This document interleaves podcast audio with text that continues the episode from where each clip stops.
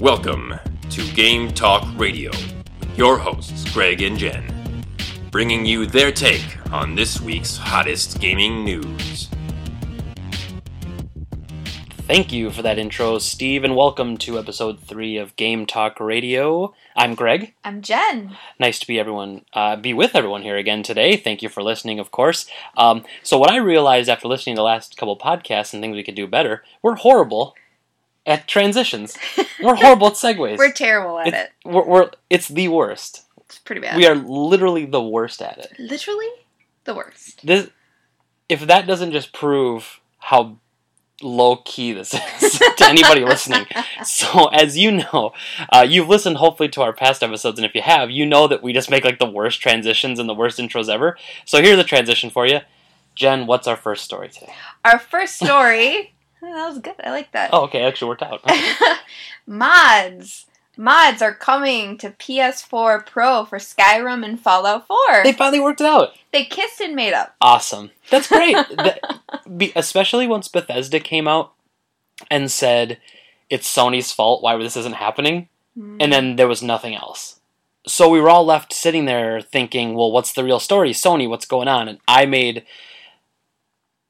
thoughts, I, I made predictions that it was about Sony being worried about having their systems hacked and about, you know, they're still worried about their PS3. Uh, they're, they're still nervous about the PS3 hack that happened all those years ago, so they're obviously very nervous about anybody allowing other things in their system. They used to have other operating system options on the PS3. They had to take that out because people were manipulating it to do illegal things with it. So, you know, so finally, after all of that, they just come right out and they say, "Hey, Yeah, we're it's happening." the the post that they they released said we're excited to finally get modding out to our PlayStation fans who have supported us for so long, and it's oh, going on to say that how important modding is for games over the last ten years with Bethesda, and hopefully that will lead to more mods and and everything for their for their players. It's great because a lot of those mods really improve on the game, uh, and the games in general. Whether it's, I mean, PC's been doing mods on almost everything forever, but Bethesda games have always been really well done, and a lot of those mods are really great. Like some people are remaking old Sky. Uh, well, hold on, just hold on. some some people are making like old games remade in the new engines. So like they're making um the original uh, or Elder Scrolls three. They're bringing that back in the Skyrim engine. And so there's some really good like people do really good stuff, and I know like as it's funny because the listeners obviously don't know this, you do, but I do. we we were talking about this originally when the Fallout, no pun intended, happened with Bethesda and Sony, and we had a thing about mods and our thought on mods, and you weren't necessarily a fan. No, I'm not. Okay. Because the way that I see it, uh, mods kind of fall into three categories. It's they accentuate your gameplay but don't really change much. They're more fun or useful. For example, there's a Fallout 4 mod that you can download that will trash, well, not trash, but basically break down everything in a settlement so that you don't have to go and click and put it in your storage or click and break it down to get materials.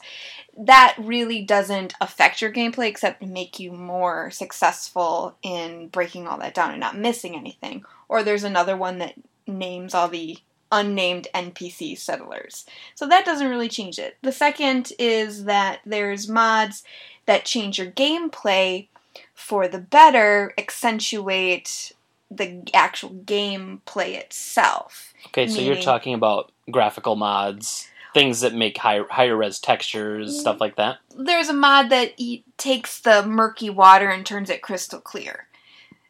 I don't really agree with that because it feels like cheating. The reason why the water is murky is so that you can't see down to the bottom, just like real life.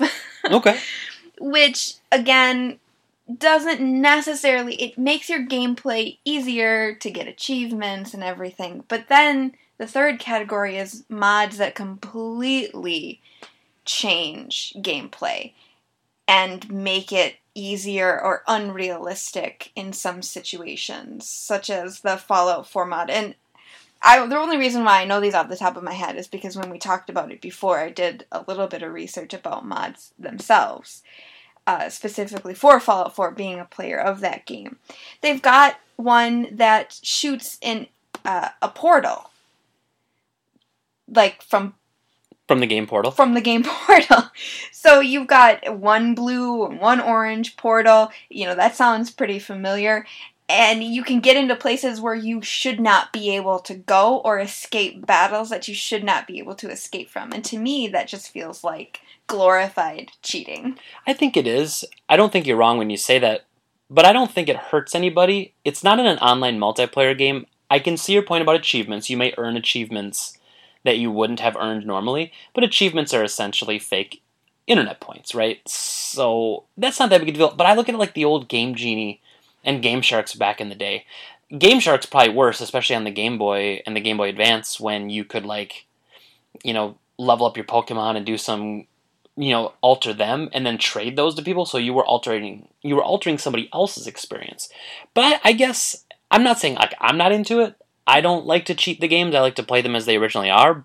But I don't have a problem with people doing it. And I think some of them, like I said, some of them are harmless. But then there's some that are so completely outside of the norm of the actual the actual Yeah. game itself that it doesn't it doesn't fit. It doesn't make any sense. I mean, everybody who's played the computer-based Doom, the first one that came out, knew the code to get the unlimited bullets and get the code for the unlimited life and I am not going to deny that I that I didn't do that oh, because oh, I okay, did. so you were a dirty cheater. Okay, I'm just I just wanted to clarify that you were a dirty cheater. Yep. Okay, But that on. was because that game was so hard.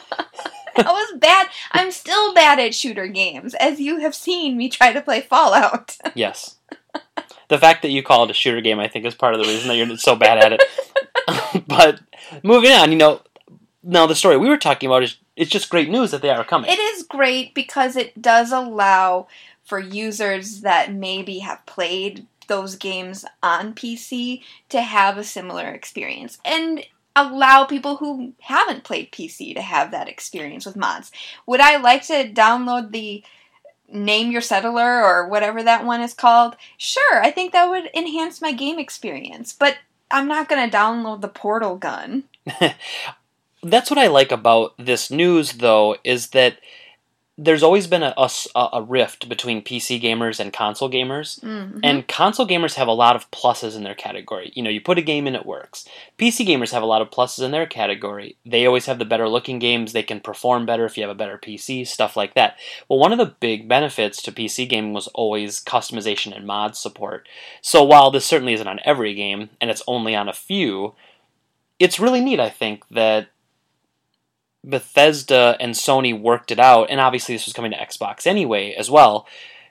So I'm glad that they worked it out so that more people get that experience because it isn't. It, it's a neat experience if you want to experience it. Personally, I've never been much of a mod guy. There's been a few games like Just Cause 2 where it's a great single player game and someone made a multiplayer mod for it and the Oh. multiplayer is bananas. It is so much fun and that game was like $2 on Steam not too long ago and I bought it for so many people and we'll probably never play it, but at least now they have it so that if I ever want to, I can get everyone together and we can just go crazy. Well, and you do bring up a good point that it's nice that everybody kind of is in the same pool. Everybody's happy. They're at the same party. They're eating the same cake.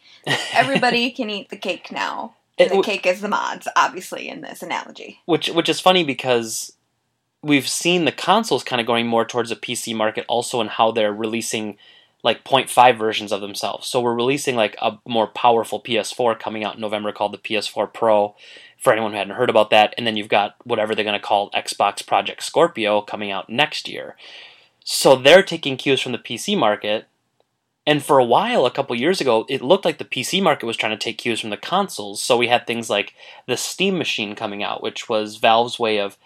Initially, the idea was that Valve was going to make PCs with set equip, uh, set um, hardware inside, so that a game company could go, oh, well, if we're going to make this work for your Steam Machine, we'll have a separate setting that it's tweaked to work perfectly with that.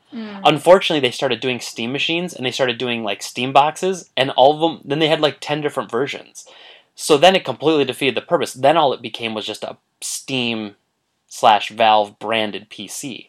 So it, but originally PC looked like they were going that way. They looked like they were going to make a uniform box that people could buy, and then that would allow you to play these PC games without having to download patches and turn settings down or turn settings up, all that sort of stuff. So, but I think it's cool. So they're bringing them to Skyrim first.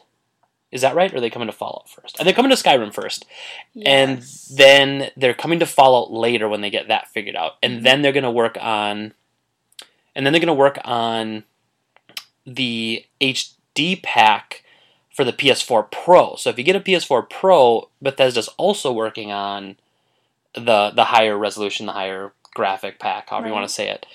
So that's pretty cool. That's good news, Yeah. especially since we like just a month ago we were talking about how it stunk that they couldn't do it.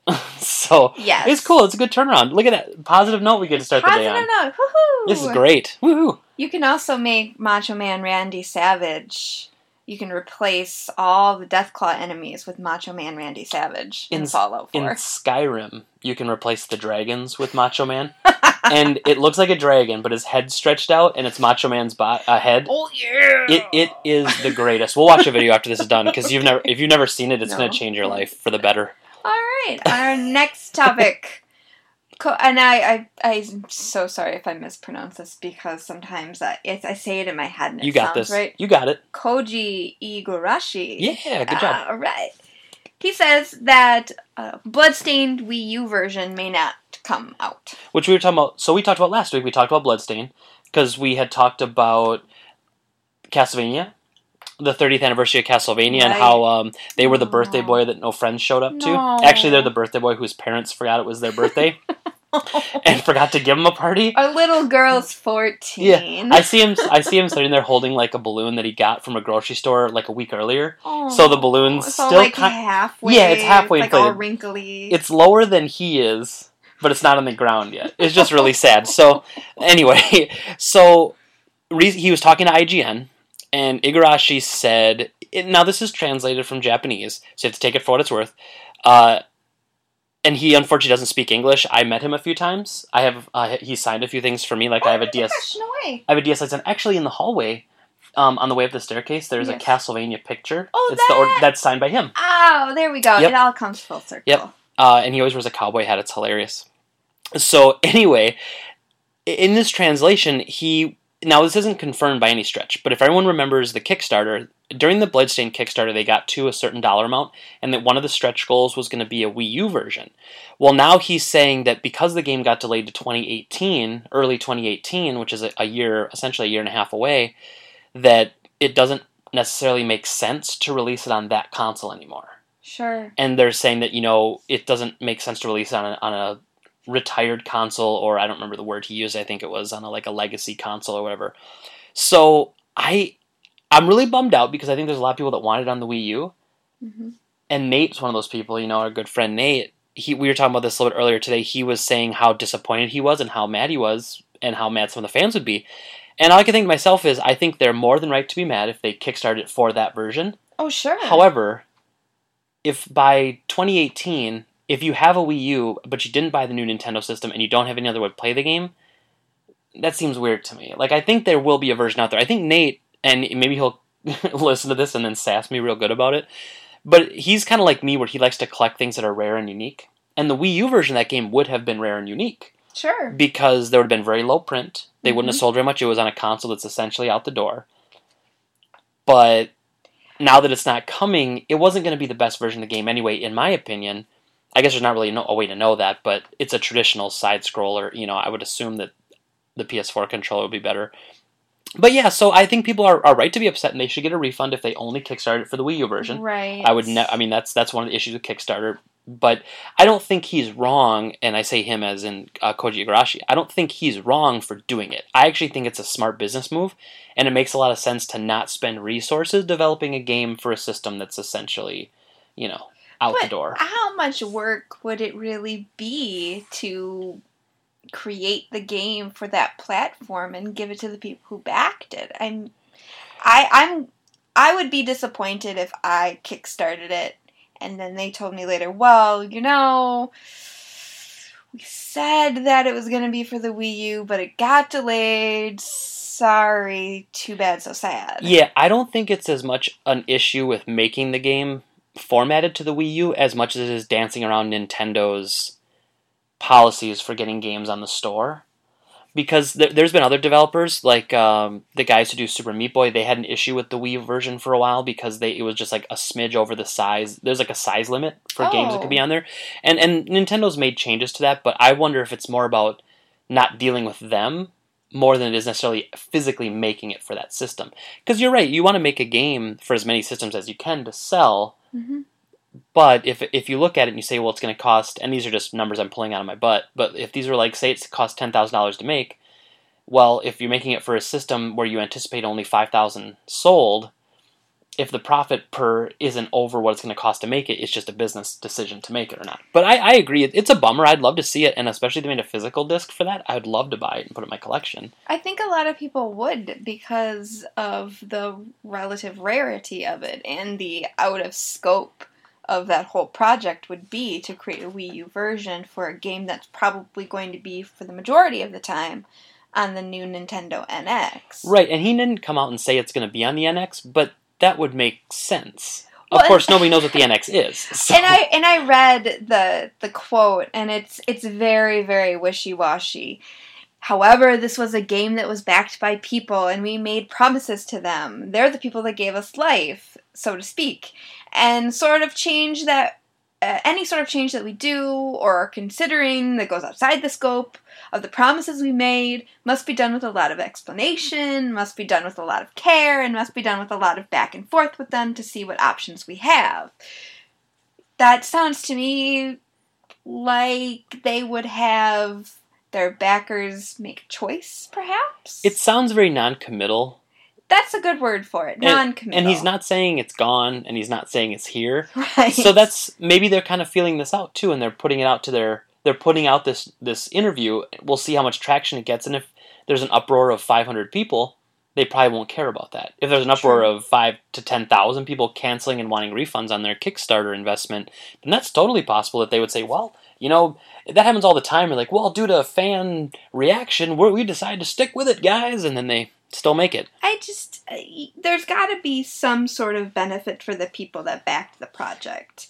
If they backed it for a specific console that they own and it's going to be made for a console that they won't necessarily own or might not own for a while, there's got to be something that Nintendo has to do for those people because it's not fair. It can be something as simple as here's a rebate or Well, here's money back or here's It wouldn't something. be Nintendo's fault though. It wouldn't have anything to do with them. I, I totally agree. Like with people who would be buying the Wii U version, if the Wii U is the only system they have, and they're going to be planning on having it come early 2018, then they totally deserve a refund. Like there's no question. I'll never I'll never badmouth anybody who wants a refund if they only want the Wii U version. But I just don't think that that number is very high of people that would say, I only wanted the Wii U version, and if you can't give me the Wii U version, I don't want any version of it. I just think that number is very low. Like, I could see people being disappointed and saying, well, fine, I'll get it on PS4. I prefer the Wii U, but I'll get it on PS4. Or I have a Vita. I didn't want to play it on a handheld. I was going to play it on the Wii U, but fine. And they give it in, but I just can't imagine the number's very high, though. Hmm. I don't know. But either way, it, it's it would have been cool to come out, but if it doesn't come out, I don't think it's that big of a deal either.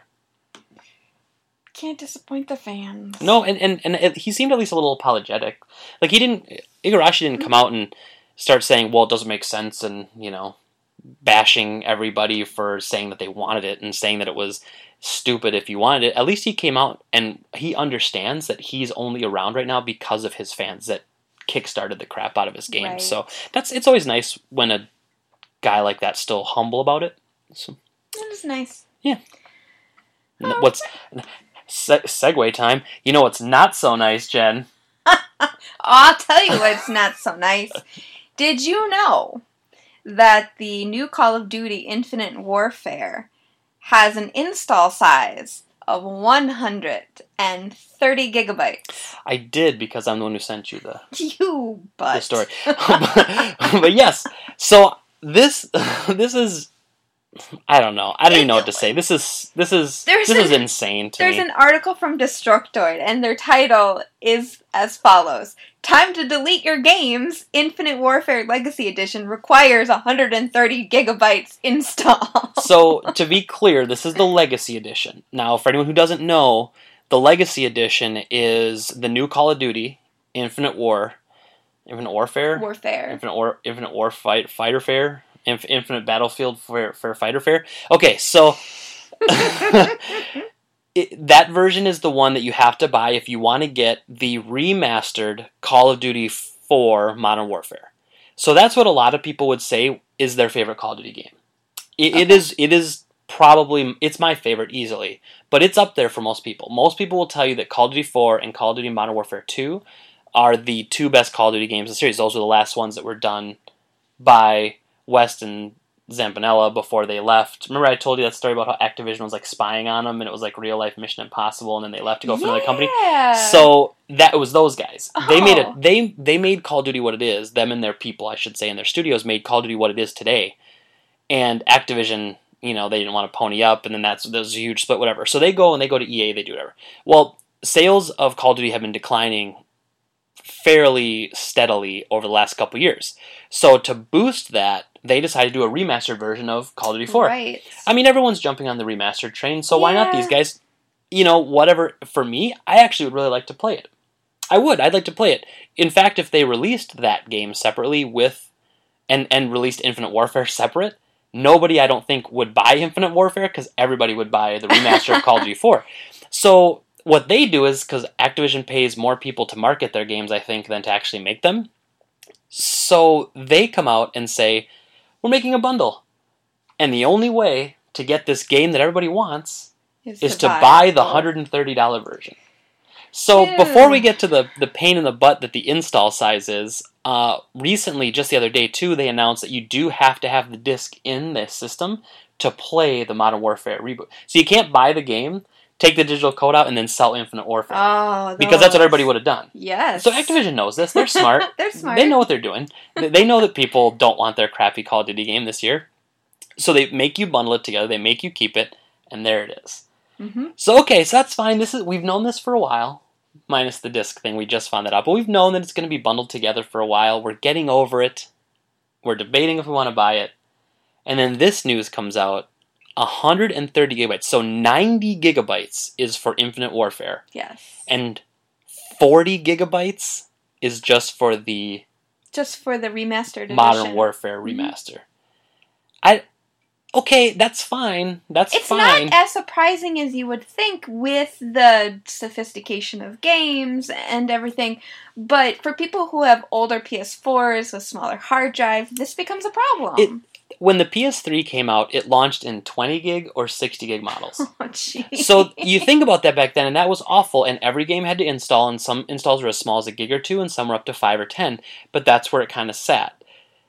The Xbox 360 came out with either zero hard drive or 20 gigabytes. That's the original 360 really? a year Mm, earlier before the oof. PS3.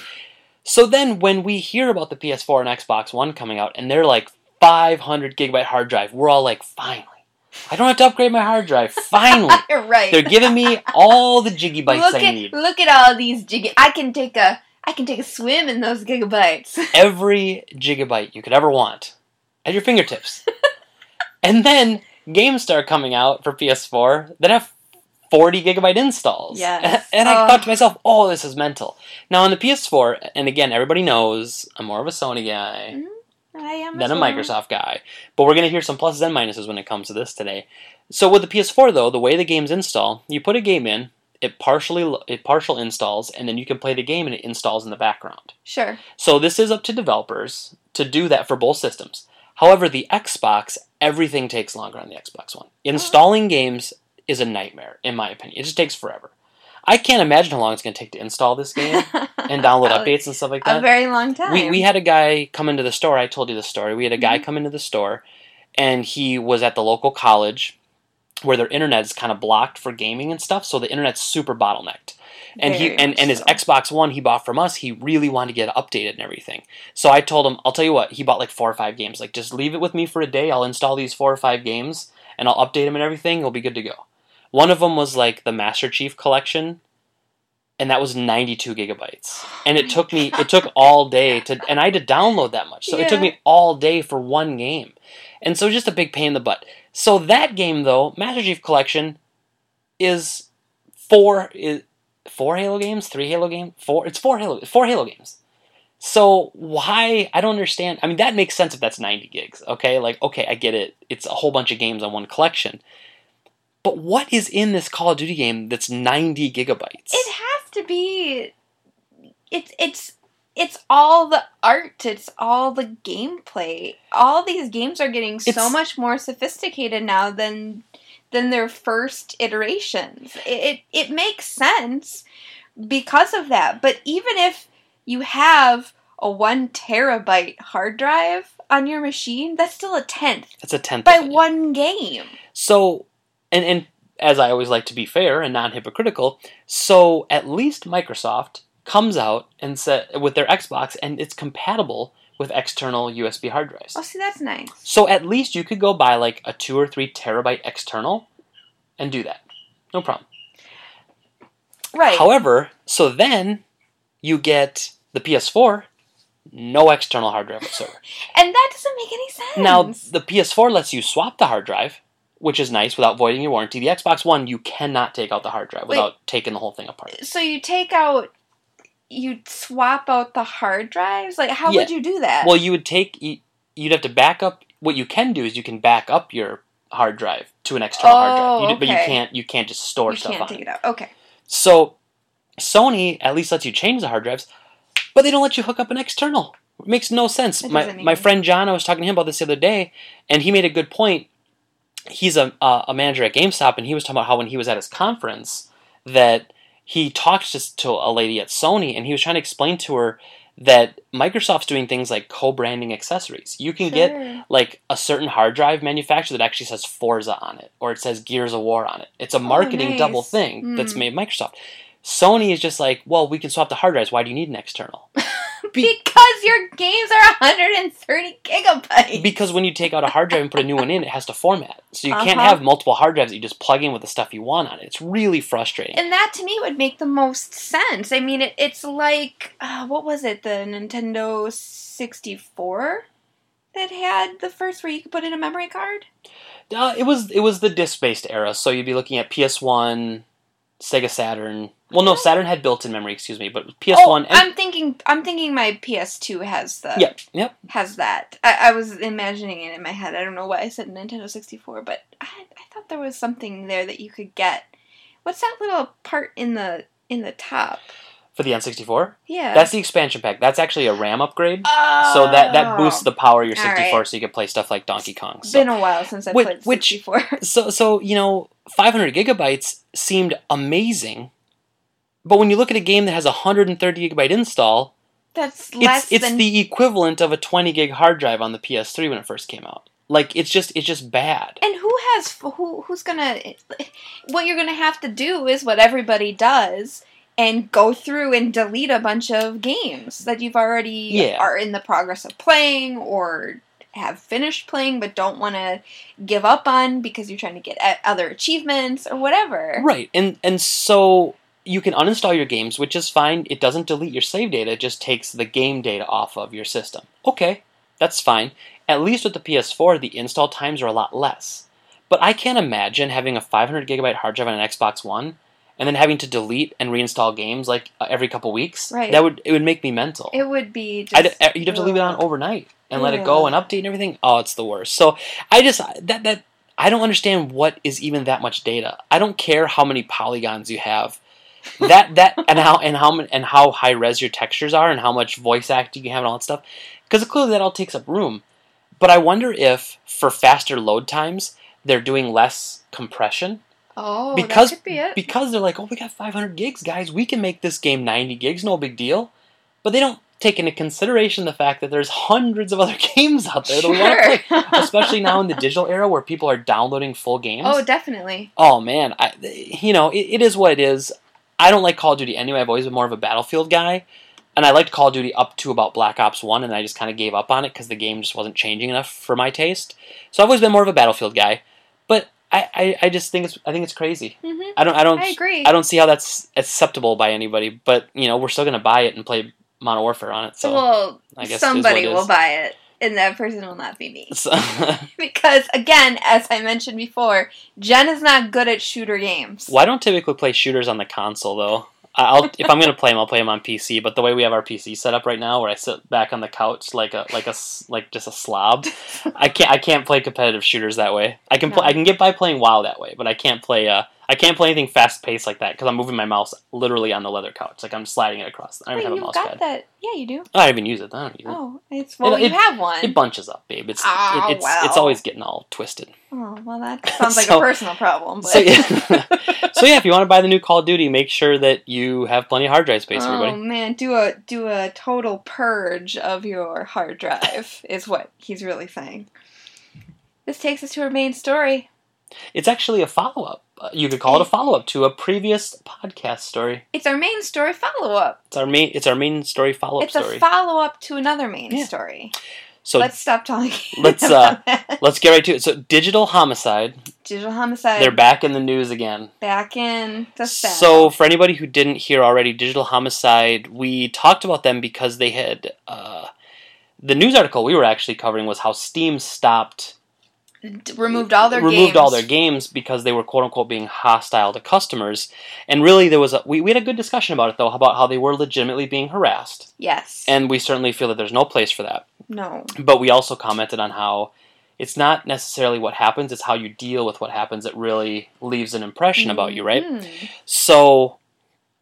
Digital Homicide's back in the news. They're officially dropping all of the lawsuits that they filed against those Steam users. Dropping them. And in his words, and the company is Destroyed. destroyed. It's a little overdramatic. it. Uh, Okay. I mean, it's not. It's not dramatic. inaccurate. It's, It's- not inaccurate. It's not inaccurate. It's just, you know. Dramatic, maybe, but I think gets his point across. so, one of the key things when I was reading this about this from a few different places was that he he asked for it was he, he asked for it to be to be tossed out based on pre, without pre, dismissed without prejudice. That's the term I'm looking for. So that means that he wants it dismissed so that he, uh, for no other reason than he just does not have the money to pursue it. And it leaves it open, if the judge approves that, it leaves it open that he can, in the future, choose to sue again. right. It's not being dismissed because it's wrong, he's dismissing it without prejudice, meaning he can refile later if he would have more money later to sue more people. So James Romine, I think is how you pronounce it. It's either Romine or Roman. Okay. He is one of the co-owners. I believe they're brothers. I think that's right. I think they're Yeah. brothers. Uh, he spoke with Tech Raptor and said, you know, the reason he's asking the case to be dismissed, as Greg said, is because it's no longer financially feasible or possible with the fact that all the games were dropped from Steam because they don't have any money. They're not getting any money. And his case doesn't have merit, and if the judge agrees to drop it, uh, as you said, he can refile. And there's actually an article on Destructoid that mentions that as well. But it's interesting because there's there's some Shenanigans? shenan.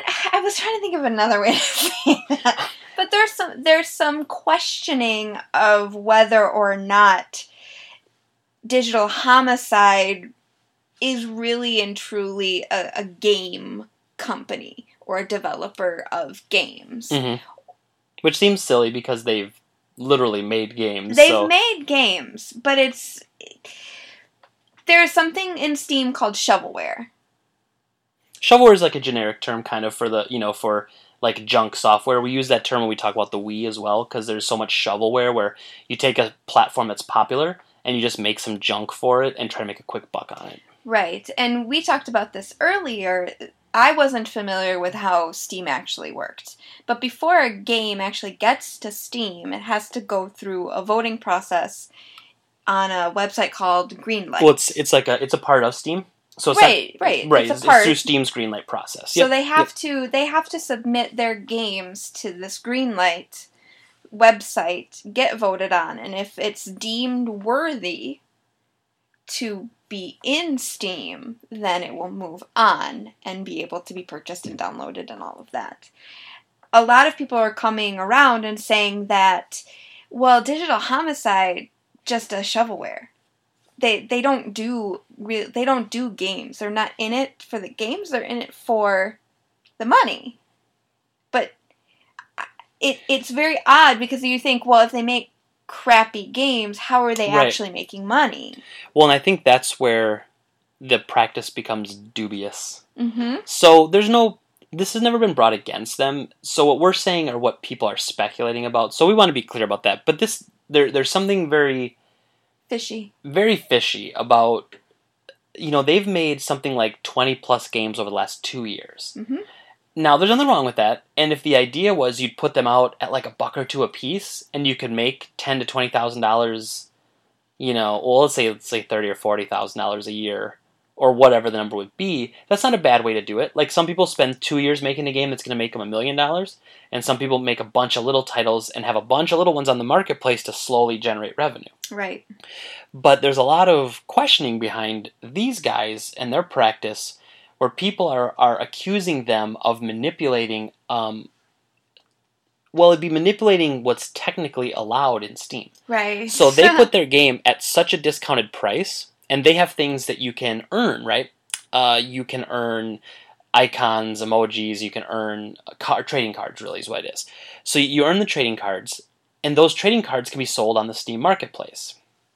So apparently, what they've been doing is they've been giving away tons of copies for free, discounting and putting their games into bundles that are super, super cheap so that they can earn a fraction of the money that's being generated when people are selling these things for a profit. So if someone gets the game for free, there's like programs out there that you can download that'll automate this whole thing where it, it like gets you the cards, like data mines the cards for you. Then it'll sell them on the auction house on the uh, marketplace for you. And then Valve gets a cut, Digital Homicide gets a cut, and the person selling them gets a cut. So essentially everybody's making money in this deal. So no that's why it hasn't really come up before. But it's it was kind of a flawed system. It was never meant to be designed to be done that way, but I think these guys have found a loophole and they're exploiting it. Right. And I, really, I, I mean, that makes a lot of sense. I mean, again, I don't have any proof of that just from what I read online, and I don't, I'm not talking like I'm just, you know, reading like National Enquirer or something. You know, we're looking at a few decent journalists who have looked into this, and some people, some you, you know, I'm never really big on quoting YouTubers, but there's been some really well done story on this, Mhm. and if that's what's happening, ooh, I can't say I feel bad for these guys anymore. I, you know, a couple weeks ago when we were talking about this, I was the first to say I can relate to these guys Uh huh. uh, again, being somebody who made a game that was not successful, I'm being really kind to myself today. Yes. The game that was not successful, and I can appreciate how sometimes a lot of hard work does not always equal a good game.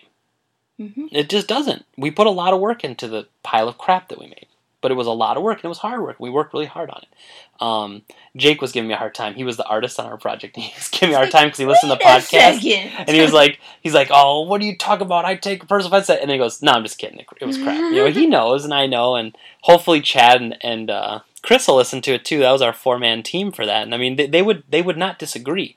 Now we might disagree on why, but I don't even think that's the case either. I think you know it wasn't, it just didn't work out. So I can understand where these guys were coming from. If they were just trying to make it. But if that was their scheme from the beginning, was to say, let's sell stuff at a super discounted price, let's make some money off the marketplace, that's going to be our business model, that to me isn't helping the game industry at all. And I don't want people like that in the game industry. Exactly. And it's a good thing that I'm in charge of who's allowed in the game industry because you cl- I'm, I'm so high up there that I get to pick who gets to make games and stuff, so Mhm. you're all welcome. Yeah. Well, I actually found an article. I didn't know Kotaku had international uh, feeds or international Oh, sure. sites, but Kotaku Australia created an article uh, written by Nathan Grayson. The people fighting to keep crappy games off of Steam. Now I'm going to say this, and it's going to be really confusing, but you have to be very close, pay close attention to how I say it. We've got Digital Homicide, the developer.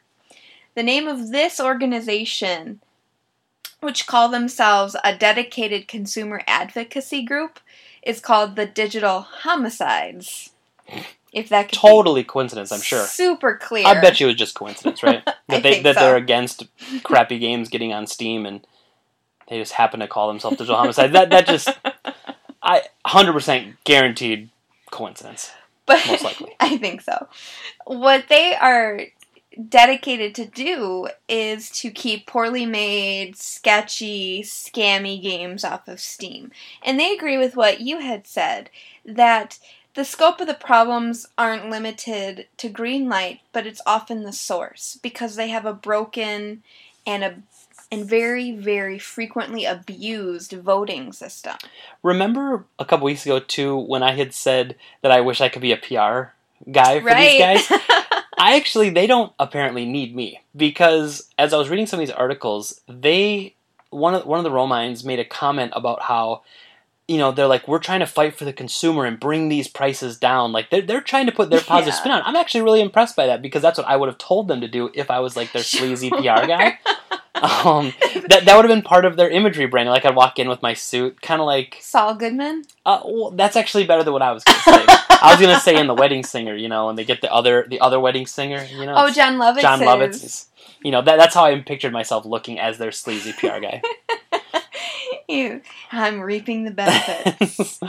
but anyway, th- they say, well, you know, we're not a lynch mob. We're we're just here to voice our opinion, catching developers in a lie, and bloodhounding the Greenlight and Steam software Trying or to- websites. trying to pinpoint who's manipulating the system and who's not Right. Unfortunately, as much as I'd like to believe that, and I believe that most people there do that, there's some real pieces of work in that group too. Oh, most definitely. They say, well, you know, we try to, you know, everybody has their own red flags and everybody has their own way of dealing things. But when it comes down to it, the people who are the loudest are usually the most obnoxious. And those people are not being constructive in their feedback, which is what speared this whole problem. Because a lot of, if not all, of the people named in that lawsuit were also part Mm. of this digital homicides group. So, what is it they say? The road to hell is paved with good intentions. They do say that. So, I think that's something like pertains to this. So they start this group, they've got a good cause, and then people come in and just take it over and screw it up. Well, right. The the Kotaku article says something very similar. They walk the line between constructive criticism, which is their stated goal, and outright harassment. And as much as they tout and say you need to follow our guidelines if you want to be Yeah. in this group and, and be a watchdog, but they don't police their own people. And what's funny about that article too is that it mentions that some of the people included in the lawsuit from Digital Homicide, the developer, were some of the people, some of the members of Digital Homicides, the advocacy group. so either that, and and again, we talked about that a couple weeks ago. Some of the things people were saying were awful. Horrible. And, and that has zero place in what we're doing. Even if these guys are manipulating the system, like a lot of people are accusing them of, they still don't deserve that. In my, No. you never deserve that. I'm sorry, and and that's part of what we talked about. Where the internet, like us, we have to be better. Like we have to make, you know, the internet is so cool, and the idea of all of us being connected is so cool. But there are people that I mean, just like in real life, there's always been people that, that want to bring you down. They're like they're like happiness leeches, where like they see happy people Mhm. and they see good things, and they're not happy or they're not having good things, so they want to take it from you. They don't want to share it with you. They want to take it from you. You're not allowed to have it. You're not allowed to be happy if I'm not happy. But Well- nothing will make me happy. So you know, Well, and it's that's just that's a human thing in general. But That's very true because somebody will leech the happiness off of you and it doesn't make them happy, but they're content in seeing you not being s- happy. and sometimes they're happy knowing that they're not alone in not being happy. yeah, Some people just like misery yeah, loves company. Misery loves company. totally you know not Mhm. cliche at all That's it's, it's the truth and some people are like that and it really bums me out because there's so many people that aren't like that you know but we don't have that loud of a voice Mhm. so that's why it's so important that we you know all of our listeners here the millions of people of the millions of you at home right now listening to this it's so important let's let's become let's, Someday. you know the, the, the hundreds of millions out there that we, that follow us every single day Uh, May I say the billion? the, quite possibly billions. We haven't gotten the new numbers yet. We're, we're waiting on the we're waiting on the Nielsen ratings to, to come in on our listener count. most people probably don't know what the Nielsen ratings are. Okay, No. So yeah, you know, so either way, if if they are doing this, I don't want them making games.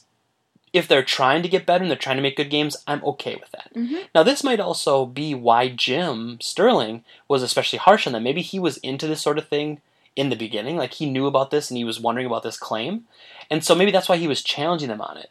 You know, and again, when I go back to that Skype interview, we haven't listened to that yet. It's but when we do, Oh, I don't know. It, it would. I would crawl up in a ball. It's so cringy. it but there's there's info there and there's he doesn't seem like he's trying to game the system like i almost thought that the one of the romines whoever was on there that he legitimately felt insulted by the bad press he was getting but i don't know if that's just because he wanted he wants to do this as a career. He, like he's probably just protecting his family. Like anybody wants to do that you know?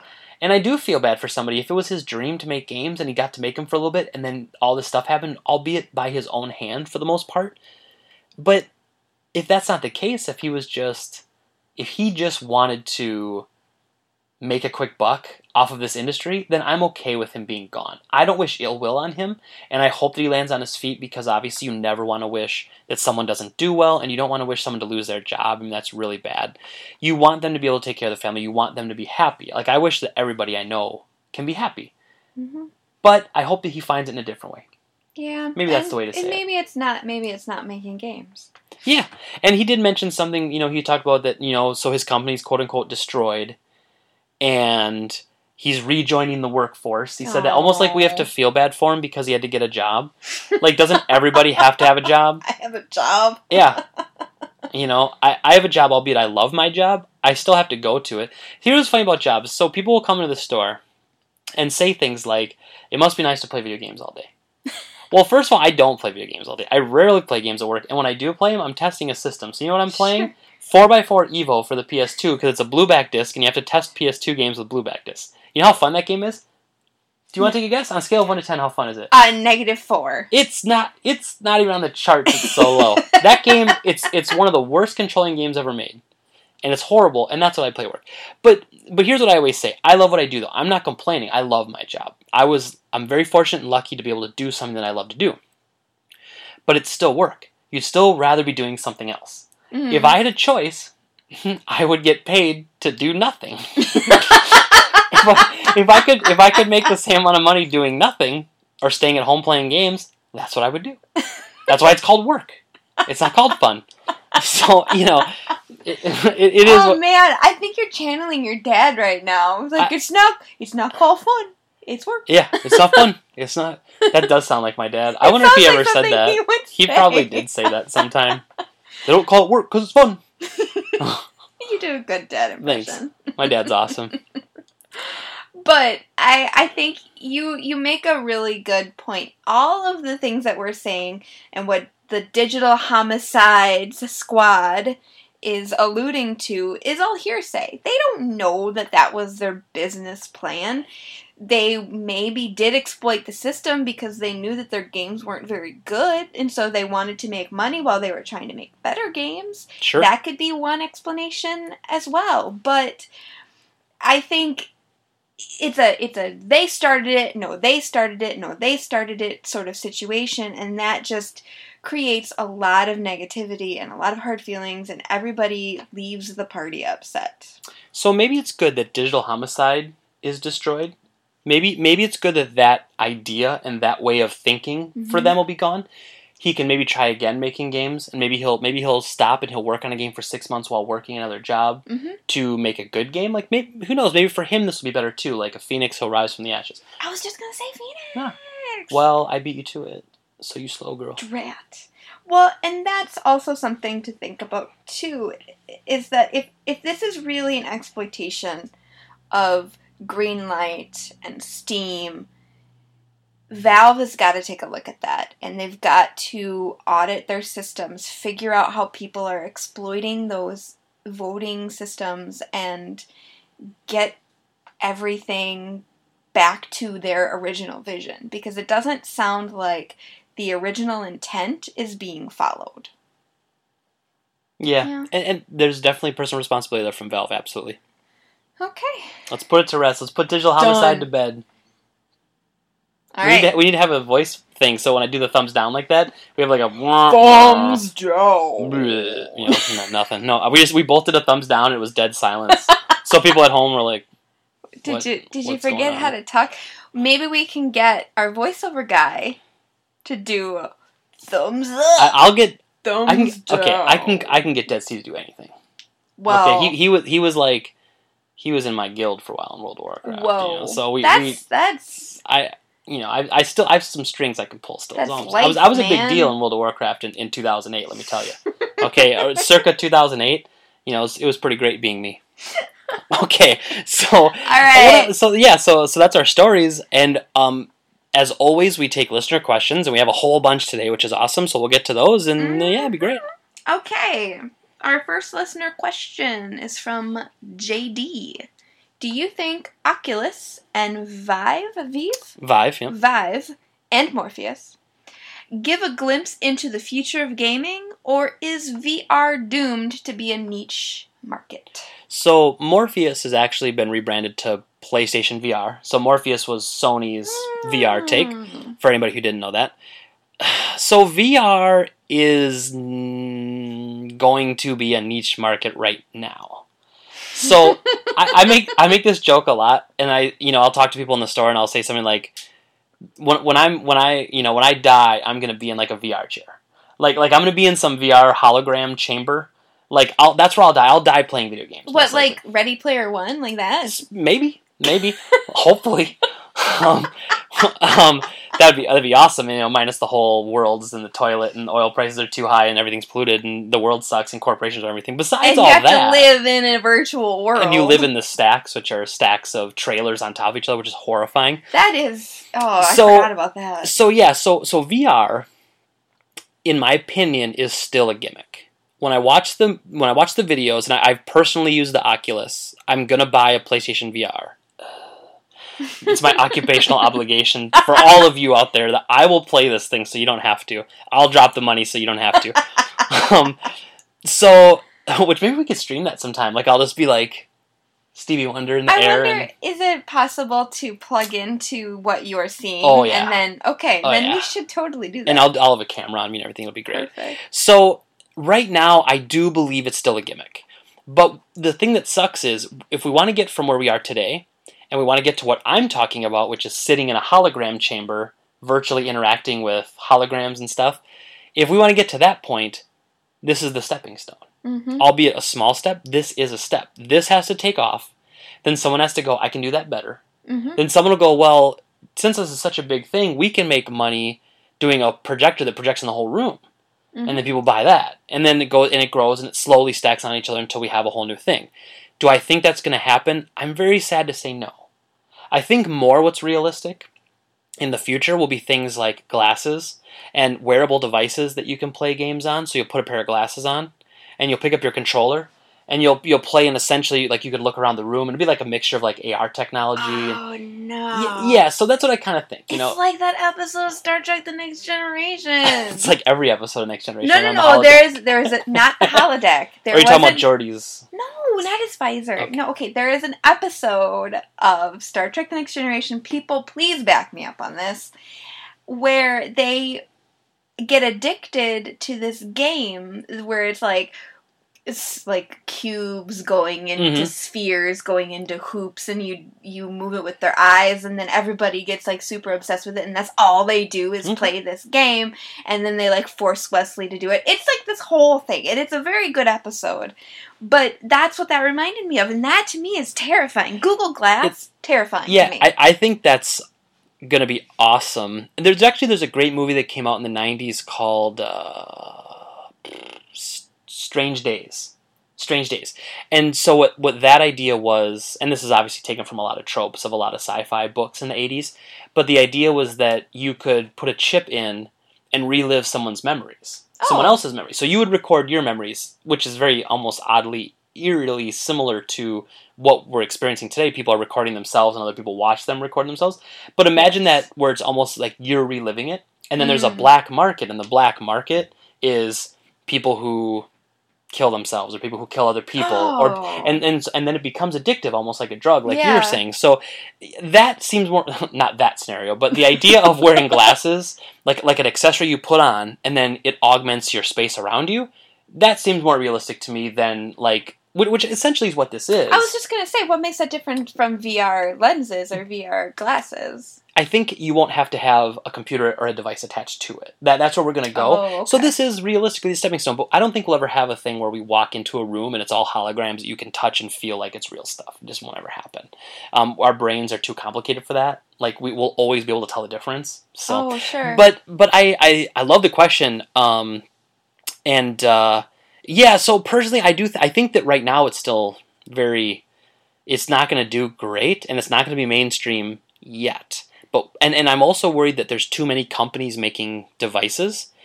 And it reminds me of the early CD technology when the PS1 came out. You had the PS1, the Saturn, Sega CD was technically still around. You had the 3DO, you had the CDI, and you have all these other devices that are essentially this new CD like edutainment devices, or educational and entertainment. And there was too much, and Mm. and when there's too many competitors, it can't because the software is not compatible typically. So Sure. now if if you buy a game on Steam and say it works with all versions, uh, because initially the uh, the Oculus was kind of locked down, like you couldn't play those games on other systems, and now they're saying, oh no, we're not doing that, and they unlocked it. Uh, but that could kill the market. So it, it's up to the responsible companies that are part of the market to to be responsible. And if they're responsible and they're open source about it, then it will take off as a as a thing. But if they're all trying to get their piece of the pie and they're being all closed off and secretive, it's it's not going to work. It's a collaborative effort. it's like Betamax or Laserdisc in that respect, where you know if one company kind of corners the market, doesn't share the technology, somebody's just going to build a better model. even even most recently, like there was the format war between Blu-ray and HD DVD. right. and there just wasn't enough room for both. If if you could buy a DVD and it would work in both, both devices would be fine. But Mhm. but they wanted to have different formats, and then the essentially you know Sony put the nail in the coffin by building a Blu-ray machine into the PlayStation, Mhm. and it just kind of put the nail in the coffin. But plus plus the porn makers put on Blu-ray, and Oh, apparently that, that that's apparently the, the the king when they do that. Well, and I think also something to talk about is the fact that some of those VR machines are a little cost prohibitive and they're expensive. They're not. They're not Yeah. cheap. Well, exactly. It's like the first CD players that came Yeah. out were like six hundred bucks or however much a VCR exactly. was. It's not going to be a widespread experience until it gets to be cheaper. I agree. Okay. Our next question is from Joshua, which seems to be a little bit similar to the, what we were just talking about of what's next. Are video games just rehashed gameplay of older generations with reskinned graphics? Yes. Okay, so Okay, next question. um, yeah, so I don't think that gaming's changed since the PlayStation 1. I feel like the PlayStation 1 was the last time that gaming was different. They added and, and I when I say this, I do understand that there were certain other systems that did things like this first, but the PlayStation's really the iconic one that pushed it mainstream. So, yes, the Sega CD could play music CDs, like the PlayStation did, but the PlayStation One was I felt like the last time that they changed how gaming was going to be. We went full 3D um, with everything. So you had you had a 3D processor. It wasn't just 2D um, sprites anymore. They were trying to do a multimedia sort of playing device, so it could play CDs at the time. Later, obviously, the PS2 did DVDs and the PS3 did Blu-rays. So you have that, and nowadays everything is essentially that system it's almost that controller, which I will give credit to the Super Nintendo. This the PlayStation controller is just a Super Nintendo controller with handles on it, uh, and an extra set of shoulder buttons, and then they added analog sticks. Oh, you're right. So so you know I'm not giving all the credit to Sony here, but that was the last time I think that gaming was a different experience. It, it ushered us into a new era, and nowadays, if you think about it, so the PS4 has really good graphics, but you still play it with a controller. It has multimedia functions. It plays Blu-rays, and you can like watch YouTube on it. But that's just a sign of the changing times. That's not really a different experience. It's What just a- another. It's the same experience, really, as it's a- always been. what about the Kinect? So, the Kinect, I would agree, was a different. They attempted it. Same with the Wii. The Wii was trying to be different, but none of that stuff stuck. The Wii, the Wii sold a ton, but it's not known. Like no one's gonna say that the. I mean, if you look at console sales, the Wii was the best system last generation, but nobody who had a, a Wii and an Xbox or PS3 is going to tell you that the Wii was better. It just sold more. It hit it hit Oh. a ma- it hit mass market. Yeah. but it didn't stick with the core gamers, and that's why a lot of the Nintendo Wii U's failures came from was because one, it was a branding mistake, and two, so many people loved the Wii. They were like, well, why would I buy a Wii U when I have a Wii that I love and still play? That's So a the- very true statement because I had a Wii for a very long time and I never ended up buying a Wii U. Yeah. I kept it around quite honestly because it played GameCube games. Yeah, and, and when we're out of GameCubes at the store, we pitch the Wii to people, mm-hmm. which is only ten dollars more, and I'm like, it plays Wii games and GameCube games. Just buy a Wii. That that's the best thing to do if you can't find a GameCube anywhere. Just go buy a Wii that plays GameCube games, and it's just fine. You have to buy a controller and a memory card, but it's just fine. I love my GameCube. I still play my GameCube. GameCube's awesome. I got my GameCube as a gift. Yeah. Actually, I did too.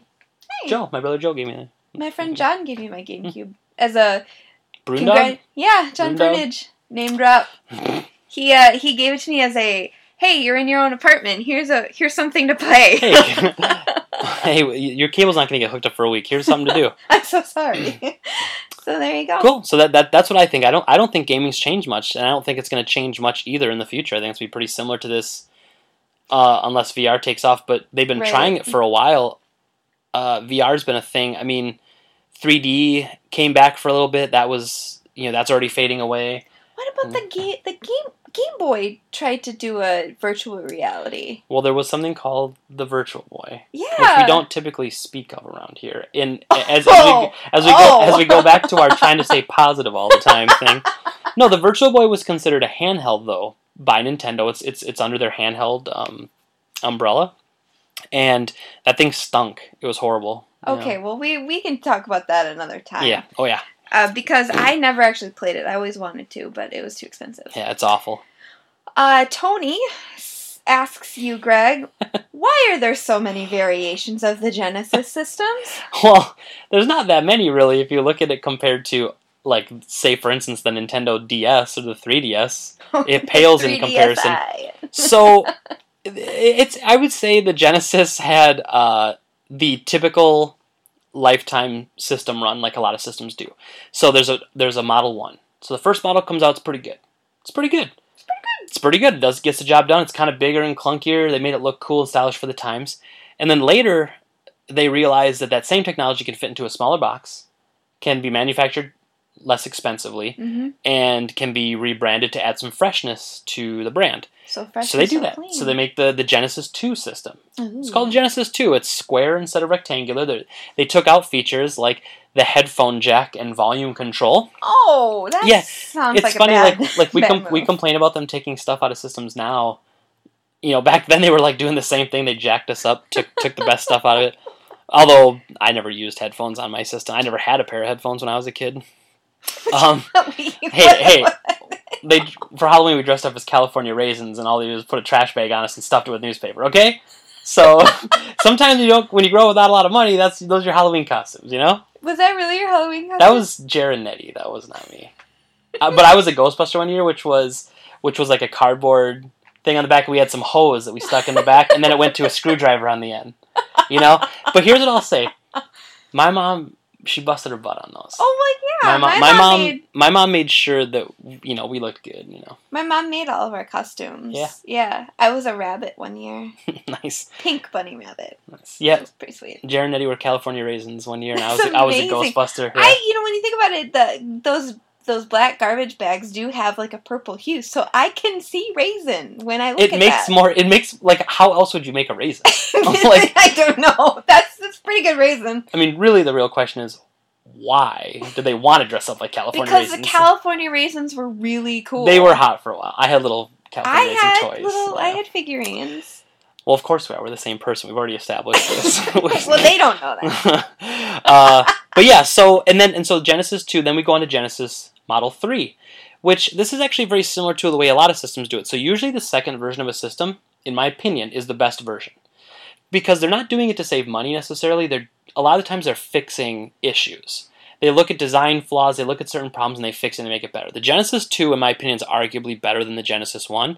There are versions of the Genesis 1, the first original ones, that have better sound, but all in all, as a system design, contour, shape, while the Genesis 1 is very iconic, the Genesis 2 is a much more reasonable system. It's thinner, it's smaller, it's just essentially better in every way.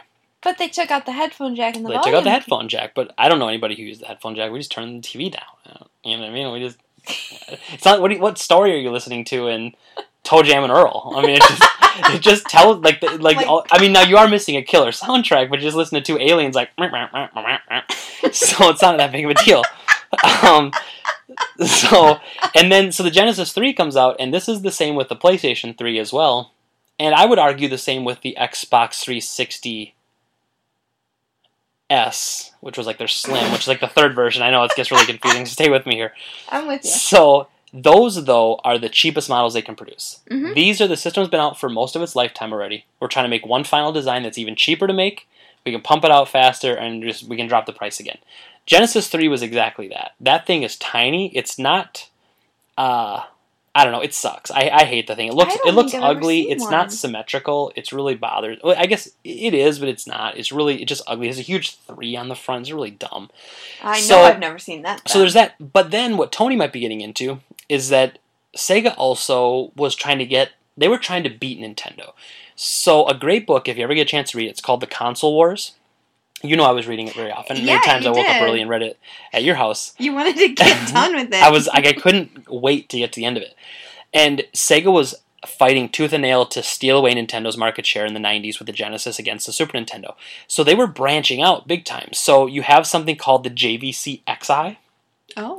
where where JVC took the Sega Genesis and the Sega CD and built it into one system, Mm-hmm. uh, and that was really cool. Then you had the Sega, you had the CDX. Now the CDX was a neat idea because this also was a Sega Genesis and Sega CD built in together, but it looked like a Walkman and it oh, was portable. No way. Guess what they added back? Headphone jack, baby. For all you people who are missing out on that headphone jack. But We it was got really a lot cool. of letters Like, you could straight up, you could straight up put it on your belt and take it with you. Oh my gosh. So that's how that was designed. Uh, yeah, Is That- that what that's that looks that's like? the abomination. That's the that's the Sega Genesis, Sega CD, and It's 32X a together. Frankenstein. Yeah, that thing's. We have one of those right now at the store. It's A, ste- a Sega Stein. a there you go, that- Segenstein. Look at that. So uh, that's why there's so many variations of the Genesis. They were they were branding. They were trying to get their brand out there. Mm-hmm. So then, lastly, they also had something called the Sega Nomad, which was straight up a portable Sega Genesis. Oh, so you just okay. took your Genesis card, put it right in the top. Did it have it like a screen? Yeah, yeah, that's it right there. Oh.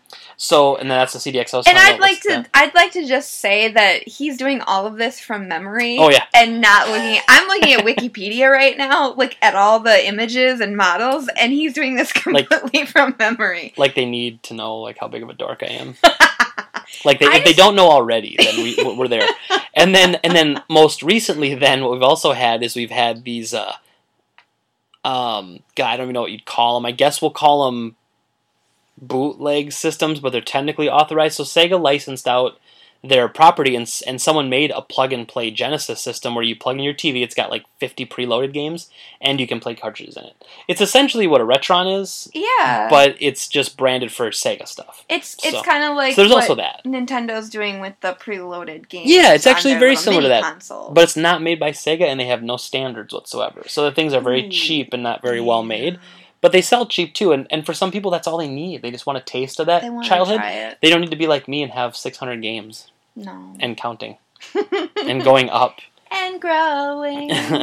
All right, so we got two questions left, and I should probably get going since we're at the hour and 10 minute mark already. Sure. Uh, so just to put a cap on that, a lot of variations because they were trying to establish dominance over Nintendo and change things about their own system to make it better. Yeah, they were trying to branch out. Yep. Okay. Yep, they were trying to take the market. Just want to make sure I was. So make sure that I actually answered the questions. instead of just babbling incoherently. Cool, I appreciate that. That's what you're here for.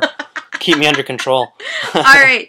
Nathan asks, "Is Shadowrun better on the Sega Genesis or on the Super Nintendo?" This is a tr- this this this might be a trap question. Uh oh. Because- Um, I have both versions.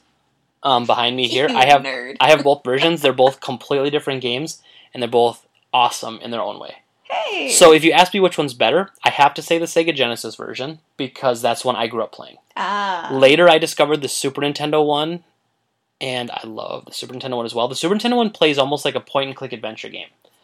So Okay. you almost have like a mou- you have a mouse pointer where you can click on things to interact with them, and then you move around. There's some combat. The Genesis one is a straight top down action RPG. You do all the Mhm. fighting yourself, but there's still some things calculated. Like you have it, like when you're locked on someone, you shoot them. There's still a chance you have to miss, which is really dumb. Oh. And they have things like armor class, and you Mhm. you have armor, you have damage, you know stuff like that. So there there are things factored in that make an RPG. The the Super Nintendo one had a better narrative. So there was a story in the Super Nintendo one that took you through a really cool story. The Genesis one had that, but the Genesis one almost focused more on an open world kind of experience.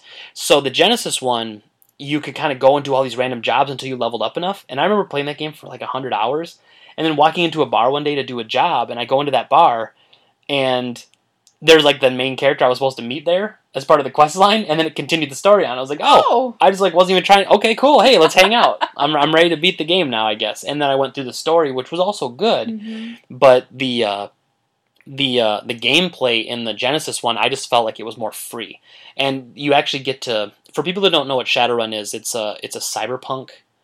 Uh, it was based off a tabletop RPG, which was essentially a ripoff of actual the actual t- uh, tabletop called Cyberpunk.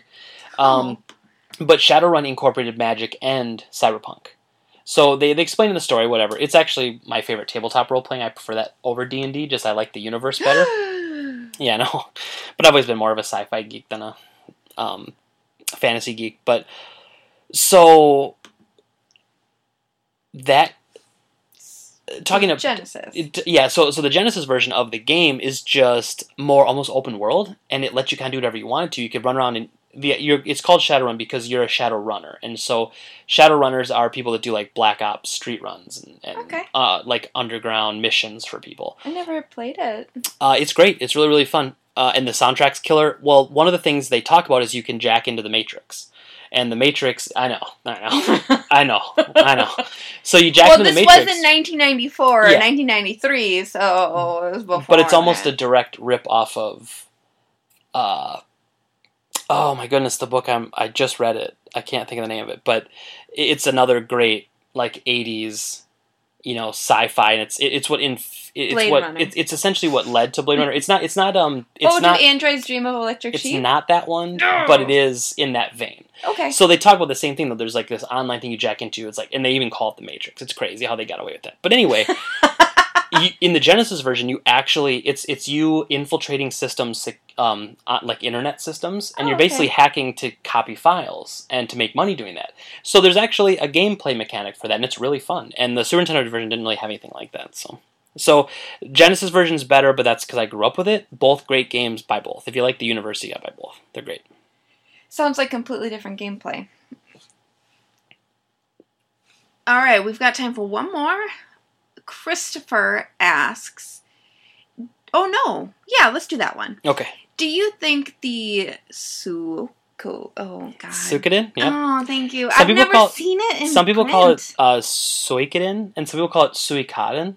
Uh, yeah, I don't know how it's actually. Suikoden. I pronounce it Suikoden. All right. Do you think the Suikoden series will ever come back? And why do you think now one has tried? Was- Why do you think no one has tried? oh, yeah, Greg, typos. Uh, well, I don't know if I, if that's how I if I copied the question, but that's probably my fault. All right, let me ask I'll take again. I'll take I'll take blame on that, Christopher. I won't I won't throw you under the bus, dude. That's probably my bad. So, do you think the Suikoden series will ever come back? And why do you think no one has tried having over 100 playable characters? So the Suikoden series has um, this really neat mechanic where they have the Stars of Destiny. You have over hundred playable characters. Wow. And the fun is actually recruiting the characters. So Hmm. the the challenge is trying to one find them all and two have the right things in place to recruit them. You might have to have certain people in your party to recruit another person. So then you have to get those people, but to get those people you have to do something else. so you have to catch them all, but the people, essentially, yeah, it's but they're and they're playable characters. I got a new name for it. Poke Sims. yeah, po- Pokesim. Okay. Well, what is cool about this game is it's an actual fantasy RPG, and you have a base, and as you recruit more people, your base grows and grows. So it's really cool. Uh, to answer the question, I don't think it will ever come back because it's made by guess who? Uh, Konami. Konami. oh, I was right. You got it right. It's made by Konami. So Yes. there's zero chance, in my opinion, of that ever coming back, unless we see. Well, we'll probably see a pachinko machine made out of it because that's what they did with everything else. So we'll see a Suikoden pachinko machine. We might see some, you know, like you might see a like the Suikoden 5 come to PlayStation 4, PS2 digitals and stuff like that. But I don't think we'll ever see a new one. And I don't know this is a really long answer to a really easy question, but no one's tried it I think because Japan doesn't make games like that anymore. Like Japanese RPGs are not the great ones they used to be. And it makes me really sad. Like the the Japanese RPGs that I grew up with on the Super Nintendo on the PS1, which are the two arguably one and two the greatest consoles for Japanese RPGs, they don't make RPGs like that anymore. Like the modern day Japanese RPG is very different. I mean, I I would like to know what like what RPGs you're referring to because I think there are still really good Japanese RPGs, but without really have without really have been like I've never played those. Yeah, I mean- I don't think. I, I talk about games like on the PS1, Tales of Destiny one and two. Uh, I talk about Suikoden one and two. On the Super Nintendo, I talk about Chrono Trigger, Secret of Mana. You know those those kind of games. Um, Tales of Symphonia. Illusion of Gaia, Tales of Sym- see Tales of Symphonia is a good game, but even that's on the GameCube. So that we're looking at 15 years ago. That you know True. probably came out 13 years ago. Probably came out like 03, but Persona. Okay, and I'm not saying Persona is a bad game, and I'm not saying that the Japanese RPGs are bad, but they're very different. And the How PS, are they different Well, the PS now? the PS2 was still a good era, so I'm not even referencing the PS2 era either. Like the PS2 still had good games, but like when we go to PS3, there are obviously a few. I'm not saying that they don't do it anymore, but like the ones they do make, they're not the same. Uh, on PS3, they have a lot of these Atelier games, like Atelier Rorona and Atelier Totori and Atelier like this just they're just like loading the, the system with these just kind of weird uh, anime inspired RPGs that aren't Like I don't like they're half dating sim, half RPG instead of which I know Persona has like the the, the relationship thing, there's a relationship. but Persona does it in a really good way, and Persona was one of the first ones to do it. So I don't know if the other games are copying it, but so yeah, why why another company's never tried? It's probably because I, I just don't think companies make games like that anymore. Just kind of, it's kind of a dying breed of game. Uh, but they could bring back Suikoden and make it really awesome, but they won't. I mean, look at Final Fantasy. Look at Final Fantasy 15. I mean, that game looks neat, but it doesn't look like any other Final Fantasy game. Like that, that didn't count like Crisis Core or anything on the PSP or something that was an offshoot. And know? that's kind of we. I don't know if we really talked a lot about the new Zelda game. That's the Breath of the Wild that's bit. coming out. But the thing that I struggle with is is very similar to what you're saying about the style of of game. It's when I look at the previews for that, it doesn't look like any Zelda game I've Right. ever seen. yeah, that's And I don't fair. know how. I'm very conflicted. I'll still play it, but I just don't know how I'll feel about it being a Zelda game in the Zelda universe. Right, and, and you have to and, and you have to be able to play it for what it is, not play it for what your expectations of it are. And that's very But true. I have hard to to, do, though. I have hard to, to keep an open mind because I want to play a really good Zelda game. You know- again. you know what the best turn-based RPG I've played in in a long time is? what's that? I know you know it because you played it too. South Park. South Park. it is. South It's Park Stick of. Truth is the best turn-based RPG I've played in the last ten years. I think. It was awesome. I can't wait for Fractured to come out. But yeah, so yeah, that's that's that's what I think about Suikoden anyway. Right. So- Well, we have one more question, but we're out of time. Yeah, well, and we actually have like ten more questions banked, so we'll try. Oh. We'll make sure we get Andy in next time. He had a great question. It was, "What are some of your favorite video game I soundtracks?" totally. I don't know how I skipped over it because I think this one was highlighted, and then I Mm. just went to the end because I I thought you said one more, and so I went to the last well, one. Well, now Andy's gonna know forever that you don't like him. He knows you skipped him on purpose. He, he- he's gonna be mad. He's gonna be mad. But anyway, Andy, we'll get to you next week though. That's a because that's a great question, and I've uh, got my own I actually- for that. I want to kind of think about that a little bit because There's some great ones. there's some great ones. Like there's there's some music I rock when I play uh, when I play PC games like Smite and stuff. I'll put a, I'll put certain soundtracks on. So yeah, we'll share that with you guys next week. And once again, thank you so much for listening. And uh, you can go to the Game Trade page, or we have a Facebook page for Game Talk Radio. You can tweet me at Game Talk Radio, and you can email us at GameTalkRadioWI.com at gmail.com. Why do I always do that? I don't know. GameTalkRadioWI Talk Radio WI at gmail.com. It's not that hard. Okay, got it. Tell us what some of your favorite video game soundtracks are. Yeah, and we'd love we'd love to hear that and, and, and to go along with the question. And yeah, Yeah. that then that's it. We appreciate you guys listening as always. I'm Greg, I'm Jen. and this is Game Talk Radio. And I this time I'm not going to forget the exit music.